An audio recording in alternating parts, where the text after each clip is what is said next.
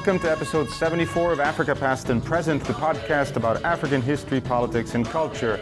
I'm Peter Alegi. And I'm Peter Limb, and we're delighted to continue our tradition of interviewing current presidents of the African Studies Association. Our very special guest today is Dr. Abdi Samatar, ASA President and uh, Professor of Geography at the University of Minnesota where he has served as chair of the department and director of graduate studies, and where he teaches courses on Islamic world geography, Southern Africa after apartheid, environment, development, and globalization. Dr. Samatar has been interviewed widely about Somalia on the BBC, Al Jazeera, PBS, and many other media.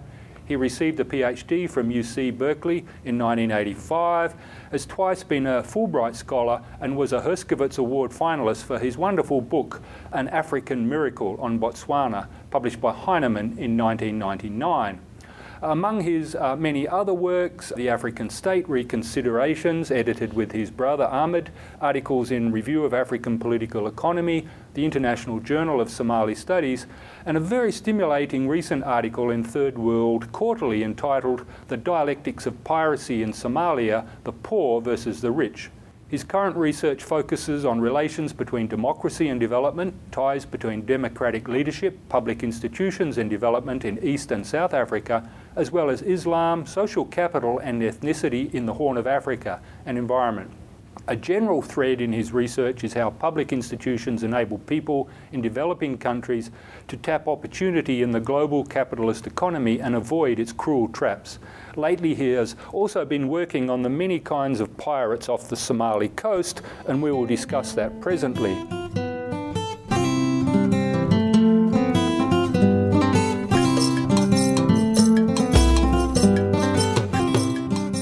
Welcome, Dr. Samatar. With pleasure, Peter. Well, perhaps we could start with a little on your own background for the listeners. And I was intrigued that in your first book, which was on uh, rural transformation in northern Somalia, you have this story about a camel. It's a tradition in pastoral cultures, particularly in the Horn of Africa, where children who are born uh, to parents, of course, are presented with a gift, uh, an asset, hopefully that will see them through difficult times in the future. And the she camel which my parents presented was called Mander. And the purpose was that by the time I come of age as a pastoralist, that I will have, that uh, she camel will have produced enough, uh, sufficient hair of camels that will become the starting point of my life, so to speak. Uh, I could not tell you where that uh, she camel has ended, but it certainly lived long enough for me to see it when I was in high school. Mm. And after high school, you? After high school, I came. Uh, I, I, served uh, as a national service teacher in a primary school in Somalia. Then I went to prison under the military regime of Somalia at that point in time for three months. After which I left the country, came to England, where I was a factory worker in a steel factory. Then went to the states, to the University of Wisconsin, and then Iowa State University, and the University of California uh, where I did my PhD, and then I was hired as an assistant professor at the University of Iowa. And turning to the politics of piracy off Somalia, your presidential lecture yesterday here at Michigan State was about explaining this phenomenon, or should I say phenomena, because you identified actually four different kinds of pirates. I think we often have a very simplistic understanding in the West, and maybe in some parts of Africa, about this situation. Could you elaborate on, this complexity? Peter, I think there is a misreading, whether it's by design or default, I don't know which one it is. But that there are Somali pirates who are uh, wreaking havoc in the Gulf of Aden and the Indian Ocean, and that these people need to be brought to the boot, so to speak. What we found out when I was visiting that region where, quote unquote, the pirate is more active is to see that actually the process that the piracy business is much more complex. That we were able to see people who were trying to defend Somali fishing resources against fish pirates who are coming from all over the world. Uh, we saw, or at least we read about, what we call political pirates, who were the first to come to the to the sea, uh, fighting against Siad Barre, that military regime at that point in time. Mm. And then, of course, uh, so you have what we call defensive pirates, which are the fishermen who are protecting their territory. We have the fish pirates who are coming from overseas Taiwan, Japan, Singapore, India, South Korea, China, and uh, Tanzania, Italy, Spain, uh, Holland, Belgium, and so on and so forth, who have come to these untapped resources which are protected by nobody within the Somali territorial waters. And then, uh, of course, there are the ransom pirates, which everybody talks about, and which supposedly include everyone in these categories. So we have four types of pirates, but academics, journalists, and others who have written about this have deliberately decided, in my opinion, to ignore all of that and then to simply focus on the ransom pirates. One of the journalists who I think has done some of the most intriguing work on the pirates of Somalia is the Canadian Jay Bahadur. Uh, of course, his book is entitled The Pirates of Somalia Inside Their Hidden World, and he was able to go and literally hang out with uh, what you would uh, call ransom pirates for the most part. But he also has a nuanced analysis that involves very much the exploitation of their fisheries as one of the major causes, and, and also the political breakdown of Somalia as an enabling factor. The lack of a coast guard, for instance, is mentioned as, as, as one of those enabling factors. One of the fascinating aspects of that book is Bahadur's description of how the ransom pirates missions are financed because according to the author it's quite a sophisticated operation involving some of the richest Somali business people who to me sounded like venture capitalists of sorts. And they're not even just based in Somalia, they're also based overseas. It also reminded me of how some of the slave voyages, of course, were financed by Europeans in the 18th century. So can you tell us a little bit about the financing of the, of the missions by the ransom pirates? And what it reveals about the current state of, of Somalia. Uh, Peter, uh, ransom pirates started as copycat pirates, copycatting, if you like, or duplicating what the, pre, what the defensive pirates were trying to do. Defensive pirates were fishermen by and large, and sort of individual remnants of the old Somali Coast Guard who were seeing sort of a flotilla of fishing fleets come to the sea within literally three or less miles of the shore, which is where the fish is by and large, because that's part of the continental shelf and loot that fish day in and day out, year in and year out. And I was able to actually see those sort of flotillas myself when I was there in 2005, just before the tsunami. And so they saw that the fishermen were chasing these ships. They can, came to recognize, criminal elements came to recognize that something like 30,000 ships ply the Gulf of Aden into the Indian Ocean or into the Red Sea, which is carrying commodities from East Asia, petroleum from the Middle East, uh, the Gulf of uh, sort of a Persian Gulf. And so they realized these are sitting ducks, and therefore we can make our day by exploiting these folks. And then, of course, they, uh, individual human beings, such as sort of a yacht owners, are caught in that, such as the British couple, which are mm. referred to in some of these uh, reports. Once they realized that uh, hijacked a couple of ships, the ransom came $3 million in the first instance and then $1 million, they realized this is an industry they can exploit. And so the claim in the book that some of the richest people in Somalia are exploiting this and becoming venture capitalists is actually inaccurate. I know that at least the 10 richest people in the country. Personally, I know them. These are people who are in telecommunications, people, these are in the money transfer businesses, but there are individuals who are in the Middle East, particularly in the Gulf, uh, the Persian Gulf, in Dubai in particular, and then some unknown characters in Europe, particularly in London. And these are the folks who are acting as the venture capitalists. So if you look at the structure of these ransom pirates, you have three categories. One is the kingpin, the investor, so to speak, who, if they get $3 million on a particular ransom, may take a million and a half. Then you have the middlemen who actually run the operations, or what you will call shop floor managers, who sort of recruit young men who are in these ports in, in Somalia uh, who manage the day in and day out affairs of the ship that's being held. And then you have the foot soldiers, who by and large get peons. And many of these are recruited as child soldiers, in my opinion. I've seen some of them. One of them I just met in a court case in Japan three weeks ago. So that's the structure. But we have yet to identify the very individuals who are doing the investments, whether they are in Dubai, and there are non-Somalis also involved in mm. Italy mm-hmm. and in the United Kingdom. But it sounds like a very sophisticated and internationally networked business, which is something that counters the general image of the pirates of Somalia as being an intensely local uh, network of people. No, that, that, that again, the logics of business are very much driving this, even though the causes are, are those that are, you know of desperation in many cases, defensive or otherwise. Right. You see, Peter, what you have is, you know, entrepreneurs are quote unquote, whether they are legitimate or illegitimate ones, scan the surface of the globe at whatever level, and see things that other people see as ordinary, mundane things and can smell opportunities, criminal or otherwise. And so what these folks have done was, so they saw several sort of fishing fleets and non-fishing uh, ships that were hijacked by, uh, by defensive pirates, who by and large did not ask for ransom. And so they realized, aha, here is an opportunity that these fishermen cannot see, or these coast, all the former Coast Guard cannot see. And if we take them, ask for a ransom, it might, the, the ransom may be $3 million, $4 million, 5 million. It's never over $7 million, has been so far. And if we are able to take our cut, we can take 50 to 75% of that. There is no individual risk to us. They sort of farm out the risk or subcontract the risk because the folks who are killed are the middlemen and the foot soldiers. And so these guys are well uh, sort of ensconced in their comfortable apartments and places in the United Kingdom or in Europe or in the Middle East. That's the way it operates. But what most reporters, who are the people who are the eyes and the ears of ordinary people across the globe, write about are the mundane operations at those lower levels.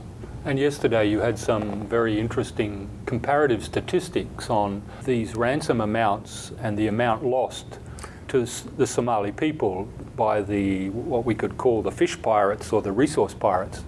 I think it was quite a big imbalance.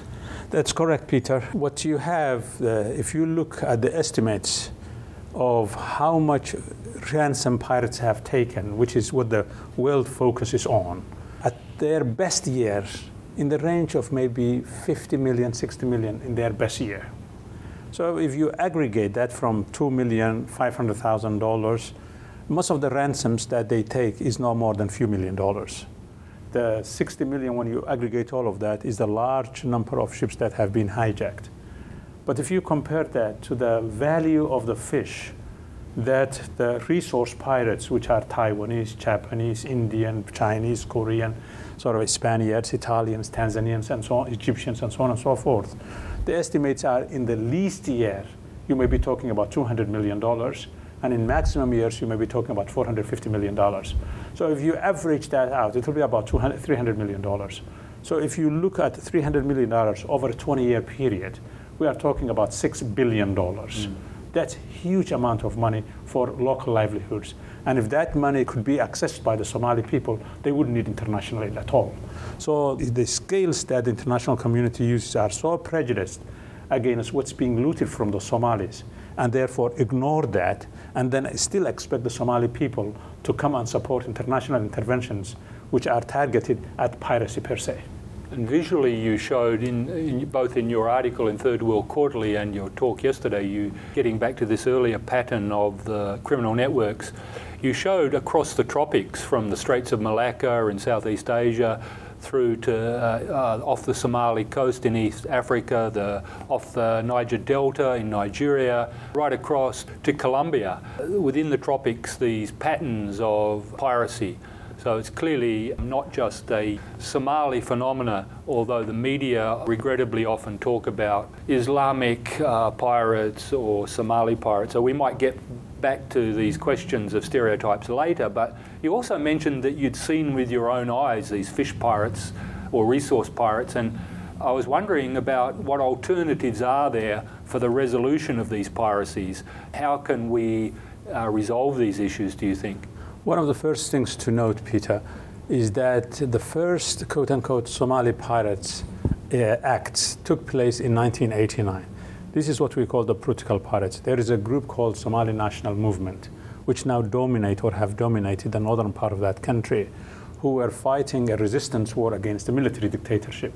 And they were the first ones to target ships that were plying in the sort of on the Somali coast, who were providing provisions for the Somali government. And they took those three, uh, sort of, I think, two or three ships in 1989 and 1990 and then they went out of business once, once the government collapsed. So the first thing to note is that there were no piracy on the Somali coast when there was a government in the country. Although there were pirates, pirates operating off the Malacca coast where there is the government of Indonesia, Singapore and Malaysia and so on and so forth. In the sort of a Gulf or Bay of Bengal between India and Pakistan, uh, Bangladesh, the governments of India exist, the government of Bangladesh exist, but pirates operate there. If you look at Nigeria on the west coast, that's exactly the case. If you look at Colombian coast, that's the case. So the only place where pirates appeared after the collapse of the state is Somalia. And there you can see what the solution is. If you have a Somali state of the kind that can sort of be sovereign dominant over its territory, there will be absolutely no pirates. So the international community to resolve this issue, in my assessment, is to support the Somali people, put a state together that's of their own and that's accountable to them. I'm quite confident if that assistance is given for Somalis to do that, then the piracy of the coast uh, of the Horn of Africa will be eliminated quite quickly. Can you assess the impact of Western and particularly US and perhaps British reporting on Somalia for us. It seems to me that what most Americans know about Somalia comes from, you know, Black Hawk Down, mm-hmm. for instance, mm-hmm. with all its problems. Mm-hmm. But it, it seems like the media coverage has really shaped the perceptions mm-hmm. that people have of Somalia today so that they, they're unable to see the political and the economic dimensions. Mm-hmm. And I think it's important for various reasons. It seems to me this is how one can justify the intervention of, for example, the Navy of the United States and many other countries that are now patrolling, right, mm-hmm. uh, the coasts off of, of Somalia, even though it's been rather ineffective in, mm. in stopping this, right? So, can you tell me about the media coverage mm. and your perception of it, interpretation of it, and also how maybe it plays into the international response to the crisis in the Horn? There are two ways to sort of skin that question. One is the media coverage of the piracy, the other is the media coverage of the political process or lack thereof in the country. But before I go into either of these things, I think it's important for particularly American citizens to know the amount of money we spend on this project. There is a base in Djibouti, na- neighboring state, uh, where we have a base with the French and the Germans and everybody else. The cost of that minimally is $500 million a year, minimally it may be actually approaching a billion dollars. And if you see what the cost of the ransom pirates is, then there's a great deal of proportionality missing here. A billion dollars first the cost, few uh, less than $100 million by the pirates. And I got this uh, sort of a quote from a colleague of mine that the amount, the number of cars, the cost of the number of cars that are hijacked and stolen in the United States, what the ransom pirates take is 1% of the cost of the cars that are stolen in the United States per year. We don't send the Marines to the, sta- to the streets hmm. to make sure that those cars are stolen because it doesn't make any sense. So the kind of reporting that takes place, one doesn't cover that at all. The cost to the United States of these operations and to the Europeans for that matter, why they are doing this, given the fact that the, uh, the cost-benefit analysis tells us that this is nonsense, uh, nonsensical. So that's one report. The second element that we don't hear about is the fact that Somalis are said to be clan people or tribalistic, and that this clan is at loggerheads with this clan and so loggerheads with this clan. If we were to use that kind of analysis covering the United States, we will become the ultimate racists in this country. So the Polish cannot see eye to eye with the Norwegians. The Germans cannot see eye to eye. American Norwegians, Polish Americans, and so on and so forth, black Americans, and so on and so forth. But we are able to say that about other people and are not kept accountable. So the image the population in the United States get from this reporting is a country in which people are Byzantine, they hate one another, and therefore there is no possibility that uh, this is a political question that must be resolved politically. That's the first part. The second part is about what we, our involvement is here. We are supposed to be helping Somalis. We, our interventions are supposed to help Somalis. But my assessment of the last 20 years, at least the last 20 years, is that our interventions has been actually to subvert Somali civic agendas that are trying to put Humpty Dumpty back together. For instance, there was a time in 2006, after Mogadishu has been in mayhem for 16 years, that a group of Somali religious people got together called the Union of the Islamic Courts. I was in Mogadishu debating with them at that point, trying to help them think through the issues. And then I met with our Assistant Secretary of State at that point in time, uh, Dr. Jendayi Frazer. What I saw these people were trying to do is, first of all, they chased the warlords out of the city. So the city was at peace at last without any help or any support from the international community. It appeared to me when I met with the assistant secretary that we were quite unhappy about the peace that has been restored in the country. And hence they gave the green light to the Ethiopian government, who are our allies, to go and intervene and demolish that. This is how Al Shabaab, the so called terrorist group, came to the surface. So it's as if our own either bad policy or ill intentions have produced a crisis of terrorism today, which we are sort of deeply engaged on. It's as if we needed the, to create these people to be able to fight them. That's the image that the reporters provide to American citizens, which, in my opinion, belies the facts on the ground. Coming back to that uh, question that you raised of the conceptions or misconceptions of clans, it seems to me that there's sort of theoretical or academic aspect of this as well. And yesterday in your lecture, you critiqued the prevailing orthodoxy in how outsiders, including apparently the US Embassy in Nairobi and, and perhaps some African scholars, see, tend to see Somalis through the lens of clan. And you took on the guru of this paradigm, I.M. Lewis, himself had moved through the hierarchy of British colonialism and, and, and went through the anthropological schemas to create this intellectual apparatus that has it that we can only understand Somalia through clans. And so, talk to us a little more about clans and the limitations of this perspective, because I think it's important. I had the fortune or the misfortune, Peter, of actually being in a British court with Ian Lewis. He was the expert witness for a group, and I was the expert witness for the BBC World Service. Lewis's claim under the British law are that Somali genealogical groups are different races and different cultures, which went straight against his earliest book. So there has been a transformation in Lewis's own intellectual uh, project. At a time when he used to talk about Somalis being the most homogeneous people in the world, to the point in 2001 when he tried to argue in a British court case that Somali genealogical groups are different ethnics and different races. And he couldn't explain how is it they speak the same language, how is it they have the same faith, how is it that, that they share the same general pastoral culture. He couldn't. This is what he said earlier, 30, 40 years earlier. But then he reneged on that because now the political, global political project on Somalia could be sort of milked, so to speak, professionally if you articulate your sort of analytics on the basis of clans and differences. So what they have been doing from then is to accent the differences among Somalis rather than enhance their commonalities. So for instance, I was in Nairobi, I think it was in 2003, if I'm not mistaken.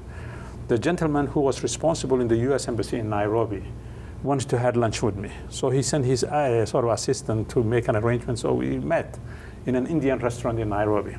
So as we met on the, on the table before we sat and we shook hands, he said, good afternoon, Dr. Samatar. And I said, good afternoon, Mr. So-and-so.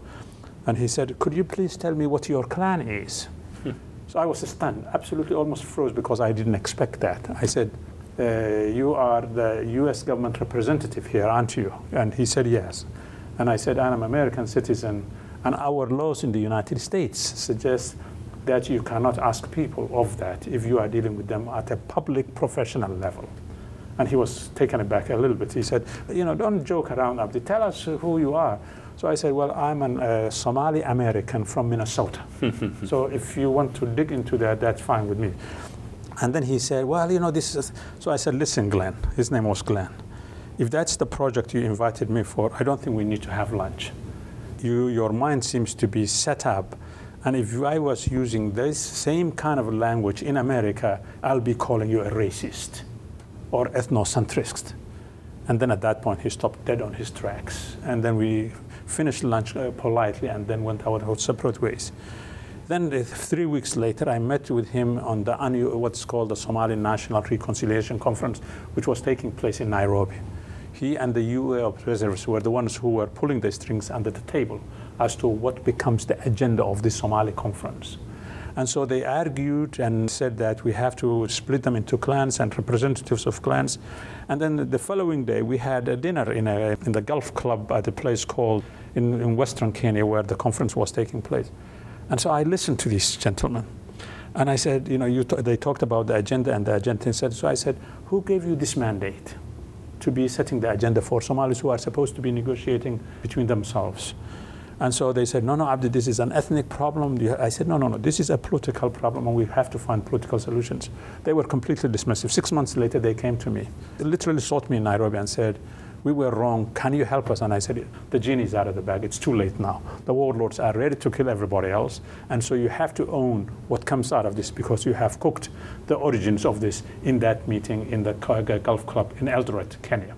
So this is the kind of mindset that prevails in the American Academy on Somalia. Very few have escaped this. This is the kind that prevails in Europe, and to some degree that has infected many Africans who buy into that project. The trouble here is if you accent people's differences all the time, then that begins to take a life of its own in the minds of politicians and policymakers in places like Washington and London. And that's what they have been pursuing. And that is why the problem internationally seems to be irresolvable, because it's, you are starting with the wrong premises that rather than bringing people together to sort of uh, accent their commonalities, to bring communities together, you are accenting the differences and therefore fueling the fire of the civil war that has prevailed in this country for the last 25 years. A kind of 21st century reinvention of tribalism. Absolutely. Maybe we could bring the discussion to an end with maybe something uh, looking ahead more hopefully. We in the Somalilands today, we have a failed state. We have shaky projects for Somaliland in the north and Puntland in the northeast. And as you've mentioned, international misunderstanding and a, a lack of the responsibility to protect, perhaps. Um, how would you uh, like to see the future develop? You mentioned the political projects and there are still possibilities to, as you say, put Humpty Dumpty back together again. And, and maybe even if we have time, we could, you could comment on uh, in all these troubles that have beset your people, what about the resilience of the people, their cultures, their poetry, the way that they manage to still survive in the face of all, all of these issues? You know, Peter, it's one of the my misfortunes is to have met the Assistant Secretary of State for the United States in 2006 when I came back from Mogadishu after I have talked to the Union of Islamic Courts, and I said, here's an opportunity where the international community has to do very little in terms of cost, finance and otherwise, to support this process and to ensure that it's not derailed either by quote unquote terrorists or by us, so that the Somali people can come out of this sort of a, a purgatory, so to speak. And they were completely dismissive. And so my sense here is the hope in this place is that Somalis, when you go across the country, and I have done that, they understand what the problem is. What, what has failed is not them, it's both the political leaders, the warlords, the tyrants who want to, to, retain things as they are because that's how they make their money, so to speak, and their livelihoods. And an international community that's so marooned what, to what I call intellectual laziness, not try to make an intellectual effort to understand the genesis and the dynamics of the problem to be able to provide an appropriate solution for, for to help these people. So the hope is to begin to listen to the Somali people and to accent their commonalities. I'm quite confident if that's done. And if they are given the space and not manipulated within those spaces of freedom, that they will be able to come out of this as one country. Remember, after all, Somalis were the first Democrats in Africa where there were democratic change of government several times before anyone else. Mm. So 1967 was the last democratic change of government in Somalia. The next democratic change in Africa, following that, was 25 years later in Zambia when Kenneth Kaunda was kicked out of office democratically. So these people have done the democratic project. They are capable of doing that. What is necessary is to give them a little boost so that there's a free space in which they can sort out their things. They don't need other people to do things for them. They can do it themselves, but they need assistance. So that's the first thing. And the peace processes in places like Somaliland, in the, say, in the places like Puntland, tells you a little bit that ordinary people are, can be able to restore peace in their neighborhoods. The Somaliland people, if you so to speak, or the Somalis in that region, have been able to do that. People in Mogadishu did that in 2006. People in Puntland did that 2007. And when you talk to them, it's like talking to Peter and Peter. there are very few differences at all. And you have those kind of differences in every nation and in every society. So that's what needs to be done. The final thing I want to say here, Peter and Peter, and the two Peters, is really this that although Somalia is depicted as a place where there's impoverishment and there are no resources, my own academic studies on fisheries, on livestock, and farming suggest to me that there's no need for poverty in this country. There are enough resources in this country, if properly organized and utilized, that ordinary children of every family can have enough food to eat and enough resources to be able to launch their lives. The international community and the African Union, in particular, tragically, the African Union, who has been sort of a playing second fiddle to the United States in its creating mess in this part of the world, they can make a difference by telling the international community, let's something, start something quite different than we have done so far. And I think if that's done, Somalis are entrepreneurs. They will rise to the top. So if you look, for instance, where I'm now, currently in South Africa, there are refugees that have gone to that country in the last 20 years who had nothing but the shirts and the skirts on their backs and bottoms, so to speak. And what you see today are in those individuals, some of them I know personally, who have major stores of their own in places like Johannesburg, in places like Cape Town, in places like Port Elizabeth, in places like East London, starting out of nothing, absolutely. And, and so, and you have people in telecoms in Somalia, they have the cheapest telephone systems.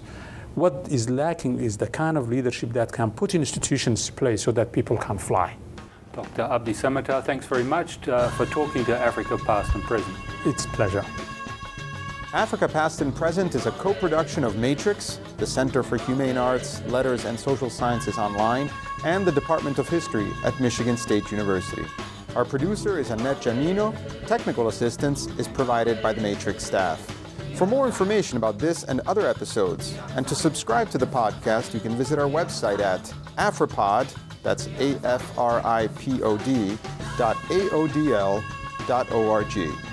Africa Past and Present is also available on iTunes and other podcaster sites. To get in touch with us, send us email at africa.podcast at matrix.msu.edu. Thanks for listening.